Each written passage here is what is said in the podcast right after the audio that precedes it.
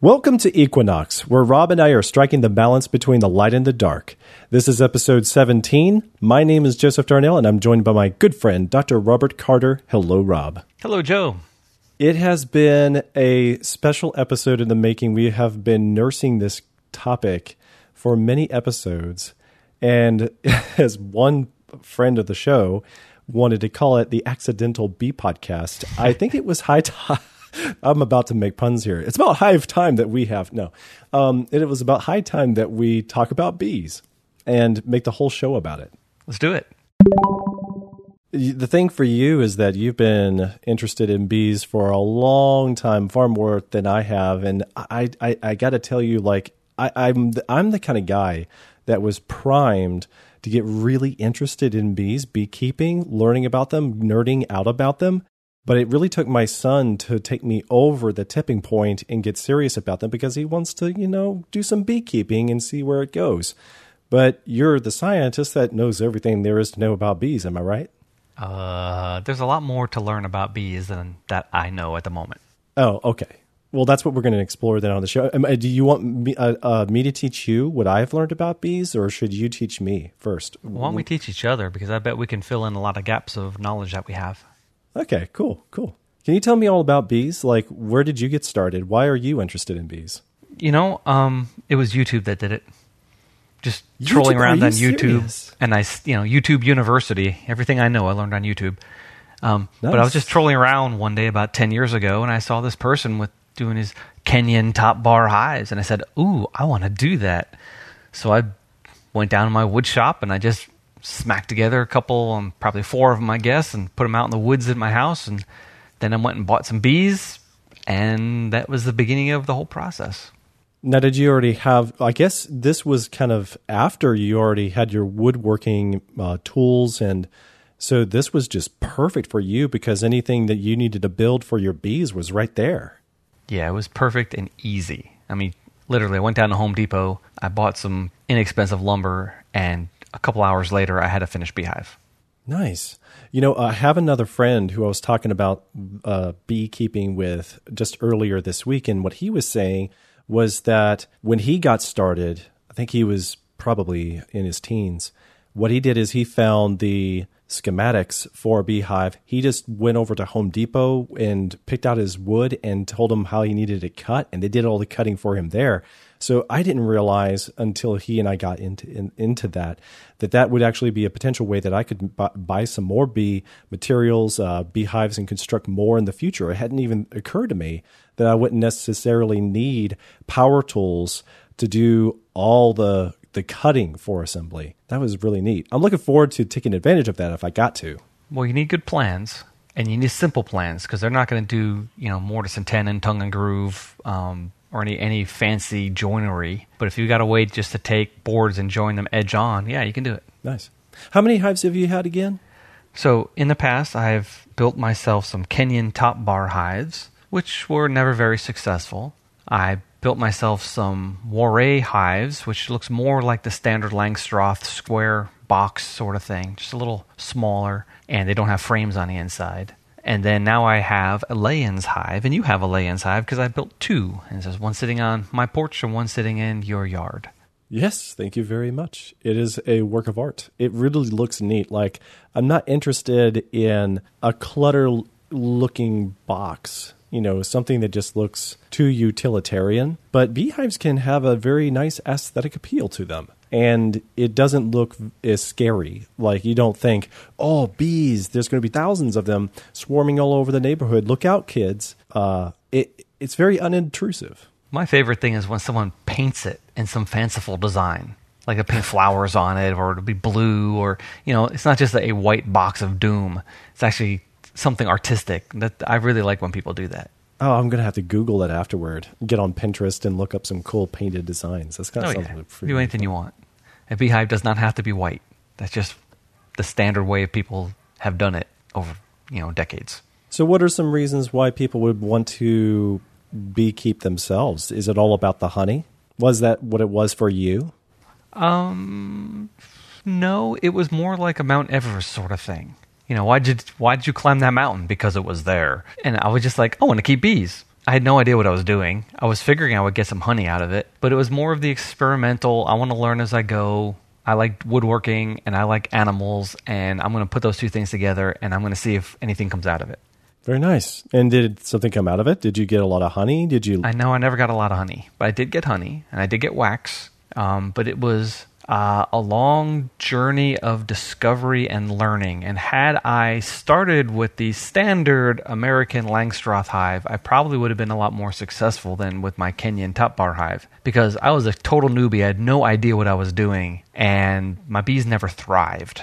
And I'm hoping with this new Layens design, which is a larger frame based hive, that uh, we can do better than I did 10 years ago when I was just starting. Hmm most new beekeepers don't realize that they're going to lose colonies. It's not like you put bees in a colony and it's happy and everything's great, and at the end of the season you harvest honey, and next year you get more honey, next year you get more honey, next year you get more honey. It doesn't work like that at all.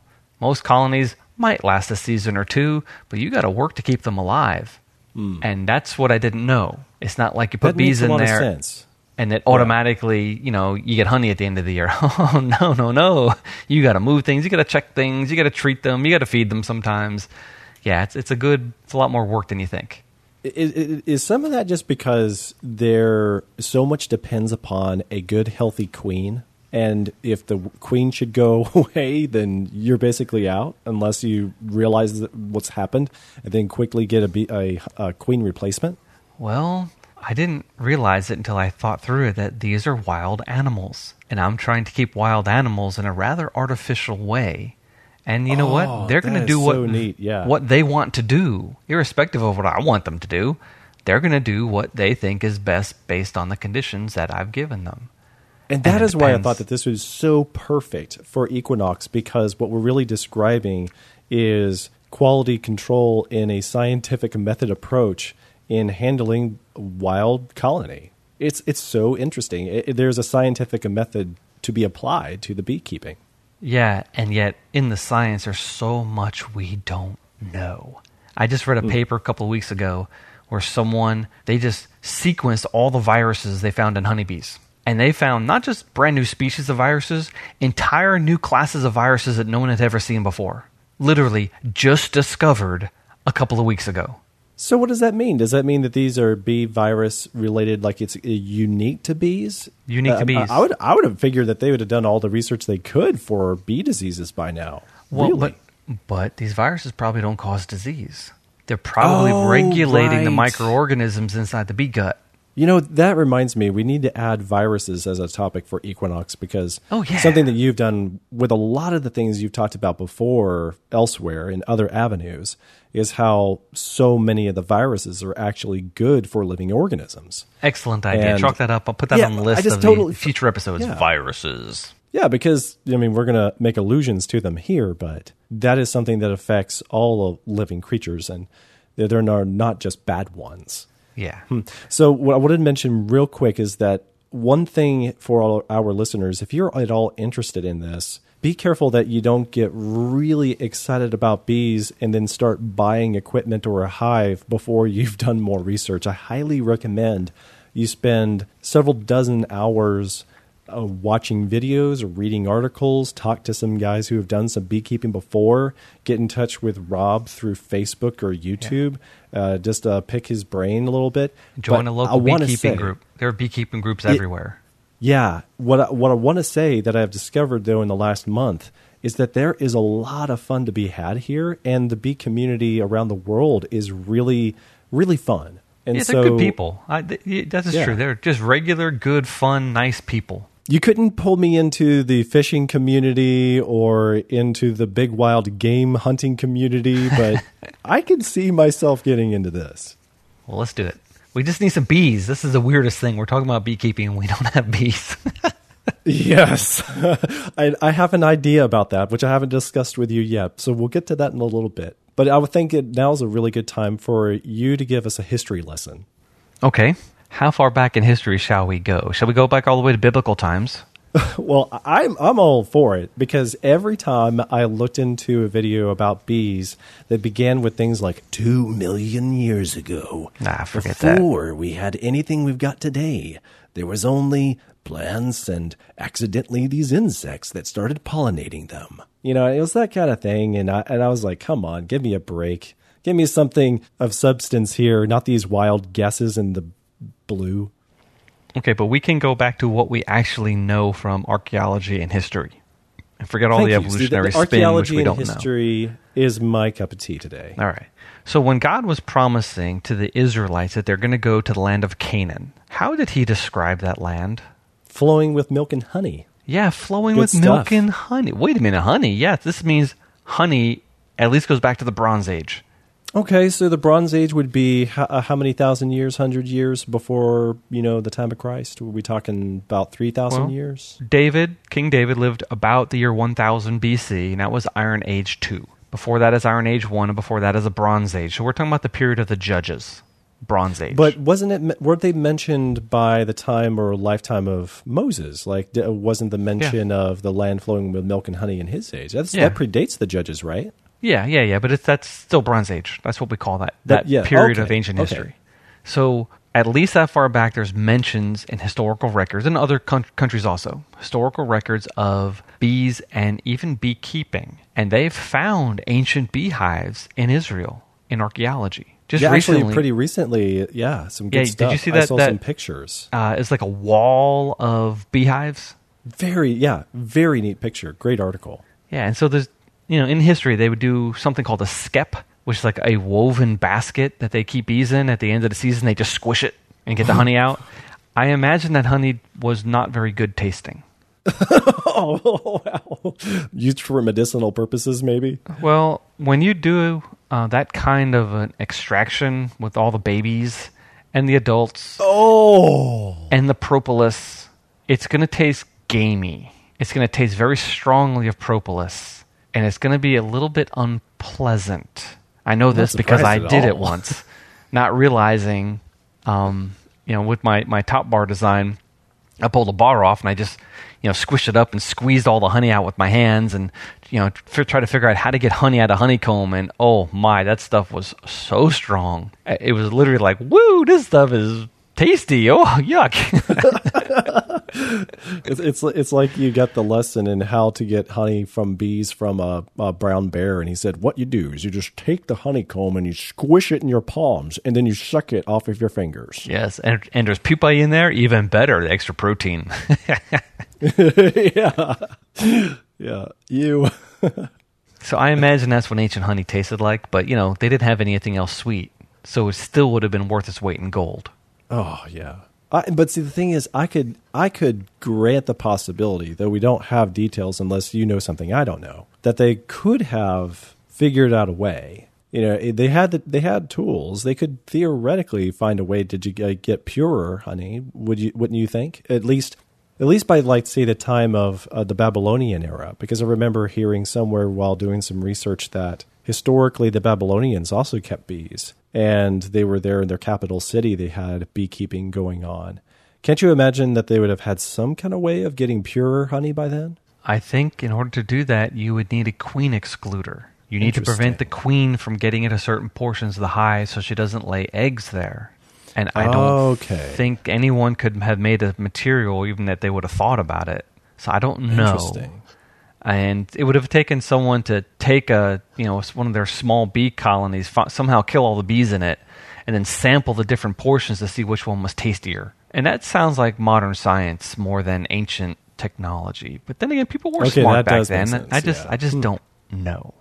I remember watching one of the videos where they showed how that you can take the honeycomb and stick it into this uh, honey extractor um, cylinder constructed stainless steel thing, and you turn it, and by turning it, you're you're how does it put it like it, it does it doesn't just like let the honey flow and run out, but the but the, what is the turning doing exactly? It's basically centripetal force. It flings all the honey to the outside walls and drips down the outside wall. Yeah, so the faster you faster, can turn yeah. it, the faster it flows. Yeah, Yeah. I can understand why they didn't have a tool like that in ancient times. Yeah, that, nothing like that at all. But you can get the honey out of comb if you decap it first on a hot day. It'll flow pretty good. But if it's not really hot, I hadn't thought of that. the honey just doesn't come out of the comb very easily. Oh, that is so true. We got we got one of those bottles of honey in the cabinet right now, and it's just not warm enough to make the last honey at the bottom come out. It's like solidified. Yeah. So going back to what we were talking about with the ancient beekeeping, that was coming out of the Middle East, and something that I hadn't really thought about before was that there are bee varieties, bee species, and related uh, insects like wasps around the world but not all of them are honey producing bees. But we know that at least the honey producing bees were originating out of the Middle East. Is that kind of confirmed? Um, yes. In fact, for us North Americans, it's very odd when you realize that the honeybee is not native to North America or South America. That is weird, yeah. That we did not have honeybees here until European colonists brought them over. If we had to go back to the Middle East to get our honey, I'd be so disappointed because yeah. I've really missed honey in my life. That'd be very sad. But then we have to ask the question then if a lot of plants are pollinated by bees and we didn't have honeybees here, what did all the pollinating before the Europeans got here? Oh, that's a very good point. And they're able to pollinate a lot more plants than just flowers. True, but the the European, Asian, African honeybees that we use are really bad at pollinating North American crops. Oh, okay. They can do it, but they do it really inefficiently. And some things they miss entirely, like squash. They don't pollinate squash. It takes a squash bee, which most people have never even considered before. But there are little teeny bees that are really good at pollinating squashes, and those are native to North America. Squash bees. Yeah, I'm looking them up right now. They're cool, and they're azalea bees too. A lot of azalea. If you ever watched the Masters golf tournament, there's always azaleas everywhere in you know Augusta, Georgia in March. Well, there's an azalea bee that specializes in azaleas and rhododendrons. And then um, here in the southeast, you know, Georgia's called the peach state, but we now grow more blueberries than we do peaches. Blueberries oh, are an unbelievably that. huge industry, and there's a bee called the southeastern blueberry bee. Oh, that and that like bee, bee is what pollinates the blueberry bushes. And they estimated that one bee is worth twenty dollars. Oh man, I need to buy some of those bees. Well, you know, quart container is probably ten bucks at the grocery store. So one little bee pollinates about two quarts worth of blueberries. Amazing. Hmm. In fact, they um, there's uh, the beekeepers that pollinate like things like the almond groves in California. They will load up a semi trailer full of beehives and truck them around the country. And when they arrive in California, they put them out, and I think it's like one bee is five cents worth of almonds. It doesn't sound like a lot, but that's a lot of almonds to make a nickel's worth of almonds. Oh yeah. And when you really put is. one huh. colony with thirty to fifty thousand bees, that's a lot of nickels. Mm. And so the farmer's like, "Yeah, here I'll give you hundred dollars a day. Put your beehive here because I'm not getting any almonds if I don't have bees." But when the almond season is done, those bees, there's no sense in leaving them there. They'll bring them up to Michigan or down to Florida. Literally, they move around the country. It's an amazing industry. One of the things that I think is also striking about bees is how different all the varieties look. Because I was watching this one example where they were showing a bee kind and comparing it to some wasps. And then looking at the wasp, I didn't even realize that that was a wasp, except that the video was telling me. If I had seen that bug out there, I'd have said, uh, I don't know what this thing is. It's just a winged insect. Yeah. Uh, but the then I was watching another documentary where it was showing some uh, bees. I want to say from India, and they weren't even yellow. They were like green, a beautiful yeah. green. Green. I didn't expect that black, at all. Yellow, gray. They come in all different sizes and all different colors, and they specialize in different things, different types of plants. Here in America, I mean, we've also got a range of uh, of bee uh, groups. How, why do you say that? You know, people think of bees and they think of a bee colony in a in a beehive. You know, thousands upon thousands of bees and one queen and lots of workers and a few male drones that really do nothing. But once a year they, they fly out and they mate with a queen somewhere. But that's not what most bees are like. Most bees actually are solitary. Like around here, I never ran into them when I was growing up in New York, but when I came down to Georgia, I learned about these things called carpenter bees, which are everywhere you have woods and they're you know a terror to anything that's sitting outside that's not painted well enough. But they will cut a hole in a piece of wood. Uh, in fact, I've got one in my my railing of my porch today. Uh, you can see a little sawdust on the ground. Well, they'll eat into the wood, and then they'll mm-hmm. they'll put a uh, an egg way in the back, which will then go to a pupa. Oh, sorry, to go to a larva and then go to a pupa and then crawl out of the hole. And they'll put a whole bunch of them, which is weird because that means the first one in is going to be the first one to hatch, and he's going to push his way through all of his siblings. I think he must kill them. I don't know how exactly that works, but that's really gross to think about. But the hole hmm. they make, interestingly, is just a little teeny bit smaller than a 45 shell casing. Hmm. So if you take a 45 shell, you can take a hammer and tap it into the hole and seal up the little babies inside. Oh no! You don't want to do that. oh yeah, you do because they're eating your house and they're eating your porch railing. Oh, and, that's true. You know, that's go true. go find a nice tree somewhere out in the forest. That's fine, little bee, but don't eat my house. No, no. Speaking of which, you remember that carpenter bee that I have in my wooden uh, bench out in front? Yeah. I I think it's gone. I, I, I didn't even need to take care of it, but I've been monitoring the situation, and I'm not hearing any activity or seeing the bee come back and forth. So that's fine. It, but the I little babies that are in there, they're going to hatch out in a couple of months, or maybe next year, depending. Uh, probably a couple of months, and they'll be born. I had a, a porch uh, swing that my neighbor in Atlanta gave me when I moved out to um, out to the country, and he was you know he just had it sitting on his his yard to get thrown away. He's like, "Hey, you want that?" He's like, "No." So I just threw it on my trailer and brought it out to the country and I hung it up on chains on my back porch. And I had this for a long time, but he said it had carpenter bees in it. And sure enough, it did. And every year, I'd be sitting on my porch swing with a fly swatter, and I'd smack a carpenter bee when it came out. Three or four carpenter bees every year at least. And then one day, I looked down at the carpenter bee I just smashed, and I realized it wasn't a carpenter bee. It was a completely different species. I had no idea what it was. Oh, it, really? it, lived in wood like carpenter bees, but it was a totally different species. I'm like, what is this? And what what have I been killing here? Maybe I should just leave them alone. And you know, I don't care if they eat this one porch swing as long as they don't eat the rest of my house. Um, but they never came back after that. So I had them like three or four years, huh. and they just disappeared. So I never figured out what that was. But see, that was the beginning of my exploration into bees. I knew nothing about them before this. I didn't know there were different species. I didn't know that the honeybee wasn't native to North America. I didn't know how to take care of bees and how colonies worked and things like that. It was all a brand new experience for me. And that was one of the things that started opening up my eyes to the, that these are amazing animals and they're worth an interesting study. So, just taking a quick look at some of the different varieties the carpenters, the bumble, the azalea, the squash, and the southeastern blueberry bees. Yeah. They all have a lot of physical features in common. And I've probably just about seen all of these guys out there, all these girls out there at one time because I've noticed, like, oh, that one just looks a little bit different. And I didn't think too much about it. I thought, oh, that just must be another bumblebee. I, I didn't realize bumblebees could look different from one another. But it, it, in general, they kind of sort of do follow a, a physical their physical features all the time for the entirety of their kind. And you were saying how many different kinds of bees are there in general, just in North America alone? Just in North America, there are more than 4,000 native bee species.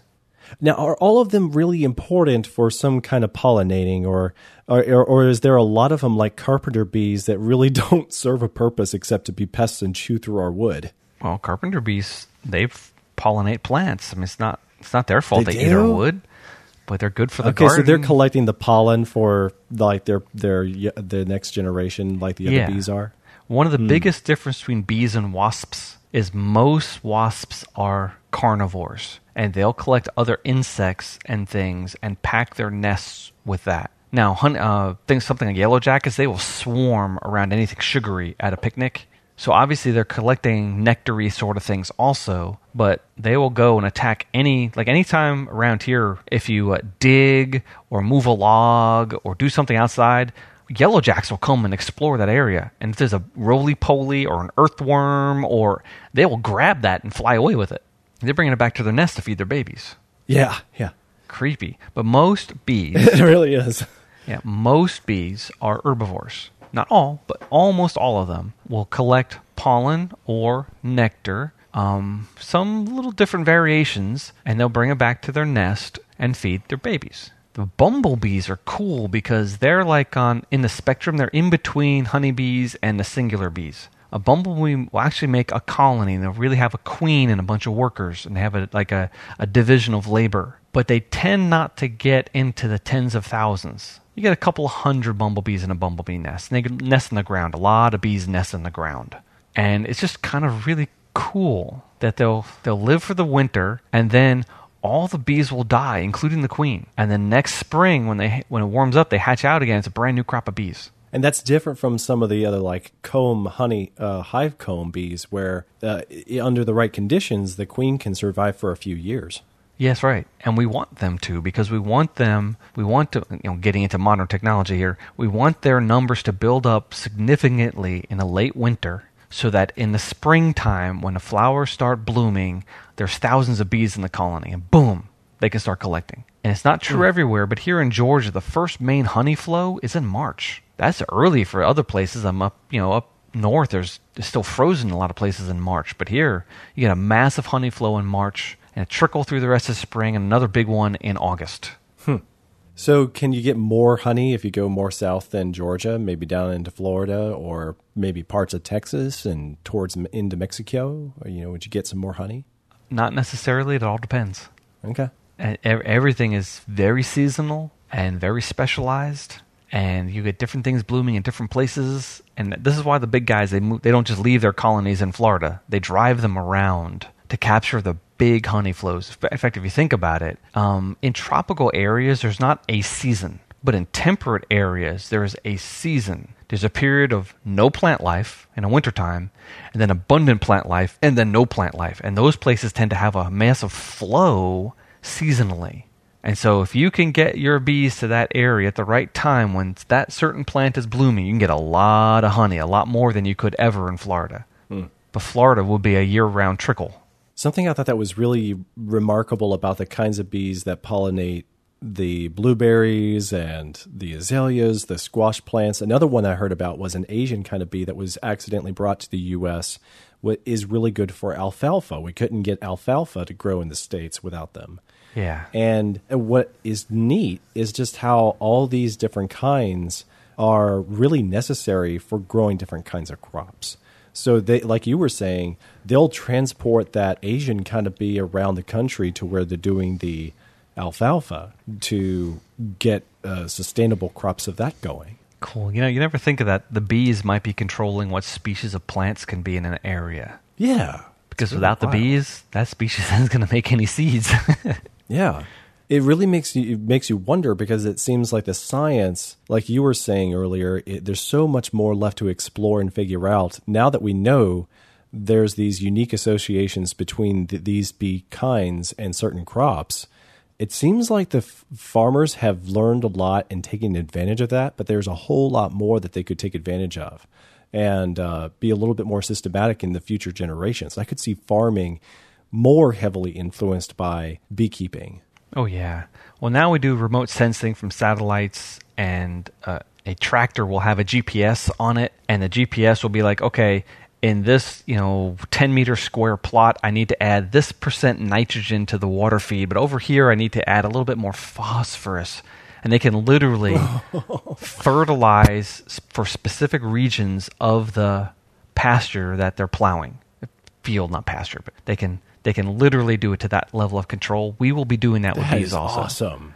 You know, this yeah. breed of bees, this species of bee, this style, this number will be brought to some field to do X, Y, or Z, and we're going to get it down to a science. But we still got a lot more to learn. I mean, bees are a very complicated animal. Besides the fact they have all these pheromones, they're very visual, they remember things. They also have a very complicated um, biota living inside them. They've got all sorts of weird, you know, bacteria and protozoa and viruses in their gut, and we're just starting to unpack that. And so we hmm. know we have to, you know, we know that for for us, we have to eat the right diet, or our intestinal flora gets all messed up. Yeah. Well, that's true for bees also. Mm. But they seem to have such a simple diet. They they're just living off of sugar, basically. There's you know. I heard one beekeeper. He cracked me up. He said they basically got to get their carbs, they got to get their sugar, and you know that's basically what humans eat too. I cracked up. Uh, he he, I think he was oversimplifying things, but yeah, yeah, very much oversimplifying things. On that note, there was another beekeeper who pointed out, you know, the honey is not necessarily what bees eat. It's really just the winter supply of backup resources.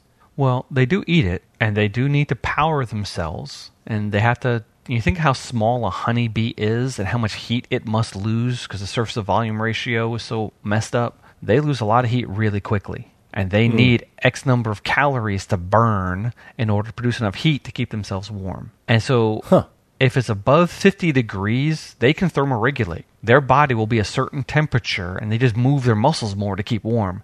Below 50 degrees, they get torpid. They can't keep warm, so they just stop moving. And so in the wintertime, all the bees will cluster together in the colony and buzz together in order to keep warm. But they tend not to fly if it's less than 50 degrees. Now they can and they do, but they tend not to just because they get cold. So the, the honey is to power them for all their amazing things that they do during the season and they extra pack it on in order to survive the winter. You know, an experienced beekeeper will know that okay, a colony of this size will need this many pounds of honey to make it through the winter. And if they don't have it, they're going to die. Hmm. And so, what we try to do is give them a happy place to live and lots of food so they get extra honey, and we try to take the extra. But we can't take it all because they'll die and we don't want to give them too much. That would just be waste. We want to balance how much we take with how much they need.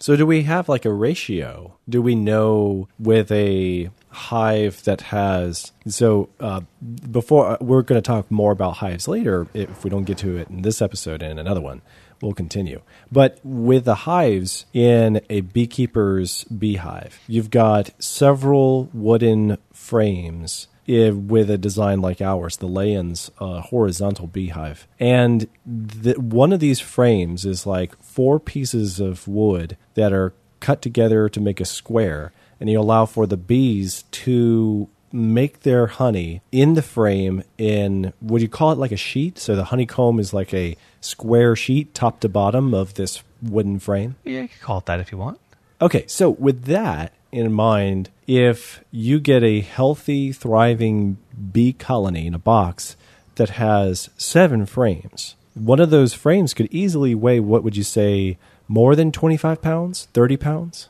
Uh, with a Layens hive, because they're about the size of two standard Langstroths, yeah, you could it could be really heavy. So then could you take 50% of the honey or, you know, what's kind of like fair and reasonable to take your cut in a single year? Yeah, I, I don't know. I do know that they probably need pounds of honey. And so typically what what a beekeeper will do will have the, the hive body and then on top of that he might have a, a storage thing uh, for, for the bees honey and then he'll put a queen excluder on top of that and so anything above that the uh, the queen can't get up there and it'll be nothing but pure honeycomb and he'll just take that for his own use Okay. In the hive body itself, the each frame depends on the frame. Some will have honey in them, some will have brood in them, and some of them will have brood, and then there'll be honey on the periphery. And so they'll do that mixture as as however they want. They'll do that mixture inside the main part of the colony, and then we put like a, a cap on top, and we try to take what they might put up on top. So then, how would you collect the honey off of a frame in something like our horizontal uh, hives? Are you just trying to find an example of a frame once they they're they're filling it, they're using it, they've built their honeycomb up? You're you just looking for the frames that are honey exclusive? Does it, like you yeah. were saying that can happen? Yeah. Well, basically, the the queen is going to hang out at one end of the of the box, and so all the brood will be around the queen, either on one frame or two or maybe three frames, and the other end will be nothing but honey. And so even without gotcha. a queen excluder, there's still a separation. If they're robust and healthy and really, really packing on the honey, there'll be plenty of frames with nothing but honey. If they're not super thriving, there might be some issues where there's only a couple of frames with honey, and then you can't take that. You have to leave it for the bees. Oh, of course, yeah. And one of the reasons why we have an insulated hive, even though we haven't insulated them yet, but I built them to be insulated, is that in the wintertime, when we insulate them, they can stay warmer. They don't need as much food. And that's probably what killed me in my first attempts with the, the African top bar hive, the Kenyan top bar hive, is there was no insulation in those things. The, whole, the bottom was nothing but mesh. It must have been freezing cold inside that beehive in the wintertime. And the bees just didn't make it but hopefully we give them a nice, happy, warm environment this next time we have bees, and they'll be able to make it through the winter. So then let's talk a little bit about the what the colony of the honeybee is doing in the wild. Yeah, okay. under normal circumstances, they're using like a hollow in a tree or a hollow in the ground to build up their honeycombs. Um, yeah, most of, well, honeybees. Now that they've escaped, after we brought them here, they went wild. We have feral honeybee colonies everywhere. Trees uh, is the most common thing. Sometimes in a hole in a house, they'll build between the walls or in an attic. But oh, most commonly in trees. Huh. Honeybees aren't ground nesting bees. There's actually some cool ones in Africa. They actually hang their honeycomb from a branch. Mm. They build their honeycomb outside and they're big fat bees with re- and they're really aggressive so most things will stay away from them uh, but that's really cool but here in, in the states or in you know north and south america i guess and probably australia and other places where we've imported these types of bees they they go into a hollow in a tree and they'll just start making comb and start making honey and start making babies. And so the goal with a hive is to have a box about the same size as they would normally choose for a hollow tree. All right, so I'm a geneticist, and one of the exciting things about bees and beekeeping is the genetics of the bees because they are weird. They are not mammals. They do not have a genetic what? system like you and me. oh, they, yeah, yeah, yeah, yeah. They, they so you have a queen, right? The queen is diploid. She has two copies of each chromosome. She'll mate with a male. We call them drones. You can see them in the in the colony, a drone is a little bit bigger than a worker, and the drone cell is a little bit bigger than a worker cell. You don't want lots and lots of drones because they're a waste of space. They eat and they don't do anything except mate once a year or twice a year, whatever. They they don't. They're just taking up space and holding DNA basically. But when a queen mates with a drone, every time she lays an egg, that egg is a process of a haploid drone. Haploid means he's only got half of his chromosomes. So I don't remember how many chromosomes. Let's see. Uh, oh, yeah. No. Bees have 16 chromosomes. So a queen will have two pairs times 16. She'll have 32 chromosomes, but the drone only has 16. She's only got one of each. Huh. That would kill us. I mean, eggs and sperm in humans have are haploid. They have 23 chromosomes yeah. only, but the adult, we have 46 chromosomes, plus the sex chromosomes and the uh, mitochondria. But we have two copies of each chromosome. The queen bee has two copies of each chromosome. The drone only has one copy. And when the queen mates with the drone, she'll store that sperm, and every time she lays an egg, it's a, a recombined version. In other words, the, the workers are not identical. They're sisters, yeah. but each one of them is a different fertilized egg. Is a different combination of the genes. Yeah. Yes, a different combination of the genes. Even though they're sisters, they're not they're not clones. Wow. Huh. And they have the same genetics as the queen. They have two copies yeah, yeah. of each chromosome, but they have a different food supply. A different supply. Yeah, huh. it's it's an epigenetic thing. If you feed a worker royal jelly, it will grow into a queen. It will look Ooh. different and it will behave differently. Even though it's genetically the same as a worker, they're different because of the food supply. So we have genetics, we have epigenetics, and we have very strange uh, reproductive behaviors. It's just really cool. So, what makes it royal jelly? Is that like a different kind of honey, a thicker stuff? It, it's a different stuff, yeah. It's got different chemicals in it. In fact, I'm not even sure how it's made. Now that you bring this up, I got something else to learn. I have to go figure out how a bee makes royal jelly. What a cool question. I don't even know. It, is, right, so, a, it is a peculiar question. Uh, I, we'll have to talk about that when we continue next time. Then, after I go because, learn how, how it's done, yeah. Well, then, so then there's going to be another food supply that makes the bee grow into a drone? No, no. Give a drone normal worker food and it just grows into a drone because it's male. Okay. Well, male. It's not male. It's not male like a human male. It's haploid. It's different. And it mates with the queen. Is the queen female? How can you even call it female? There's no body parts. There's no male and female body parts here. There's no XY chromosome here. It's not even fair to call it female or the drone a male, but they are different. And so there's two sexes. It's just, and we apply female to it. I don't even know why we do that. In fact, now I'm really thinking about it. It's quite unfair and quite sexist of the beekeepers to do that. Um, just, just they're just they're like they're from Mars. They're just different. Well, I mean, insects do look like aliens. They they have those big eyes, big heads, kind of fun, funny shape to them. They they yeah they look more alien than anything else. And if you blow them up to sci-fi proportions, yeah, you got a good horror story. Yeah, yeah, let's not do that. but I mean, it's bad enough when we see like a spider running around in our garage, and it's only the size of a quarter.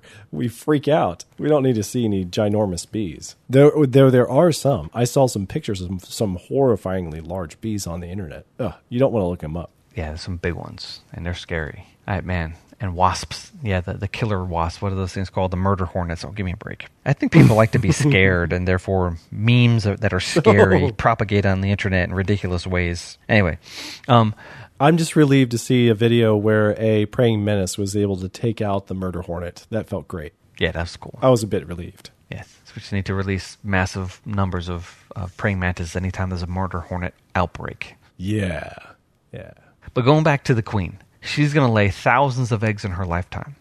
She's going to lay them in an empty honeycomb, and the workers are going to raise the little egg. It's going to hatch and become a larva, and it's going to be fed and kept warm. And the larva is going to go into a little cocoon thing. We call that a pupa, and they'll cap off the top of the uh, the cell at that point, and the pupa will go through metamorphosis. Basically, the inside liquefies, and all the cells become different parts of different things, and that'll hatch out, and now we have a worker. And for a couple of wow couple, a little while, I'm not exactly sure how long, but for a little while, the newly hatched workers are uh, the workers inside the hive. They learn how to do all the taking care of stuff, and then they graduate. Housekeeping, yeah. They graduate and get to get to go and collect food and bring it back. It's really weird how they do that. They go through all the different stages and all the important parts.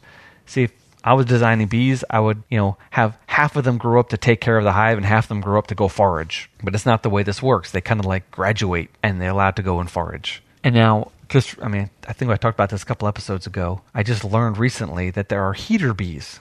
Heater bees? Heater bees. Their purpose is to like keep the hive yeah. warm or something? They'll go into an empty cell and they'll, mm, and they'll just buzz. And that buzzing because it requires energy, produces heat, and they can heat up all the cells around them. That's so cool. it's like it's like if you stick a bee in a socket and it gets hot. Yeah. And bees also they have they have uh, four wings, but the front and the back wings they lock together in a bee. But the heater bee will unlock their feathers, their oh. wings, uh, feathers, duh, their wings. They'll unlock their wings so they can't fly, and they'll just vibrate, and that vibration produces warmth and they'll keep the little babies warm at just the right temperature. Wow. oh, that's just so cool. And then if that's yeah. not working, when you look at a bee comb, it's usually there's a sheet of bees on the bee comb. And that's on purpose. That's a layer of warmth. And they will regulate how many bees per square inch in order to produce exactly the right temperature for the growing larvae. Wow. These animals so are cool. smart. They're really smart. A couple years ago, I read a story of um, the world record bee flight, and it was ah, 10 miles or something like that. It was in Australia in a vast open area, and there was a mountain in the background. So the entire time the bee is flying, it can use the mountain as a geographic reference point. And it was flying something like 10 miles across open country to get to a source of nectar and then flying back to the hive. They couldn't have done that without the mountain, but this means they have they can see far away and they can remember what they're seeing. And we already know that they use the angle of the sun to orient themselves. And that famous bee dance, which I love watching. I've never actually seen it in my own hives, but the, the bee dance. When a bee finds a new source of food, it'll come back to the hive and it'll dance. It'll wiggle its tail and go in a circle. And all the other bees will, um, they'll line up in a circle facing the other bee. And then when we when we realize what the bee was doing, the size of the circle tells how far away it is and then as it's making a circle, it'll cut the circle, and that's the angle of the sun. What? Wow. So there she's telling her sisters, here's how far away it is, and this is the angle of the sun. And boom, they they'll do that and they'll fly to this new source. Whoa. Bees are genius. awesome. And the solitary bees don't do anything like this at all. But these colonial honeybees, they're really missing out. They are. They yeah, they're missing all their sisters and all that, all this group fun they can have, and talking to each other. Oh, we haven't even gotten into different types of honey yet. Honey is no, amazing. No, no, There, I mean, yeah, it, it's it's different colors, it's different flavors, it's different textures. If there's a, a big honey flow around kudzu, uh, like um, this summer happened last summer also, but remember last time we were talking about the the uh, Silver Comet Trail And yeah. so last summer, I was riding my bike on the Silver Comet Trail in the middle of August, and I smelled grapes because I was going through a kudzu patch. Kudzu smells like grapes. It feels, smells very strongly of grape when it's blooming. We have a lot of that around here, and I, I, see it some places of our own neighborhood, but it's not everywhere. So yeah, it, and so when you catch it, I, it's such a large vine system that I'm usually just overwhelmed by what it looks like as it's, it's taking over the property. But yes, yeah, I, I haven't really thought about what it smelled like. Yeah, it smells like grapes, and the honey the bees make from the kudzu is purple you can that get awesome. purple honey. And there's also reddish honey, and there's golden honey, and honey of all sorts of different colors depending upon the crop. There's a this uh, popular farming game that I've played with the kids, and in the game, depending on what kind of flowers you have around the honeybees hives, it produces different kind of honeys just for the game. Oh, cool! Versus so whoever honey. Yeah, whoever yeah. wrote that game knew about honey. Yeah. And it's also water content. You can have a honey that's very thick because it has a low water content, or very runny. Those are cheap honeys, and you don't like if you go to a store. Anytime I buy honey now, I'll grab it and I'll turn it upside down and I'll watch the bubble rise through the honey, and I'll watch how fast it rises because there's water in honey by nature. That it, there's always some water, but a, a honey producer can add more water to the honey to dilute it oh, so he can okay. stretch his honey out Sneaky. more. And so, but if you watch that little bubble rise, you can tell the honey content than the water content. And you don't want one hmm. that's very liquidy. That's just cheap. But it's still another problem, and that is high fructose corn syrup. No, they're putting that into some kinds of honey for Lot. stretching if it you, out. If you buy like Sue Bee honey or one of the cheap honeys, oh, that is terrible. There's no scientific definition or legal definition of what honey is.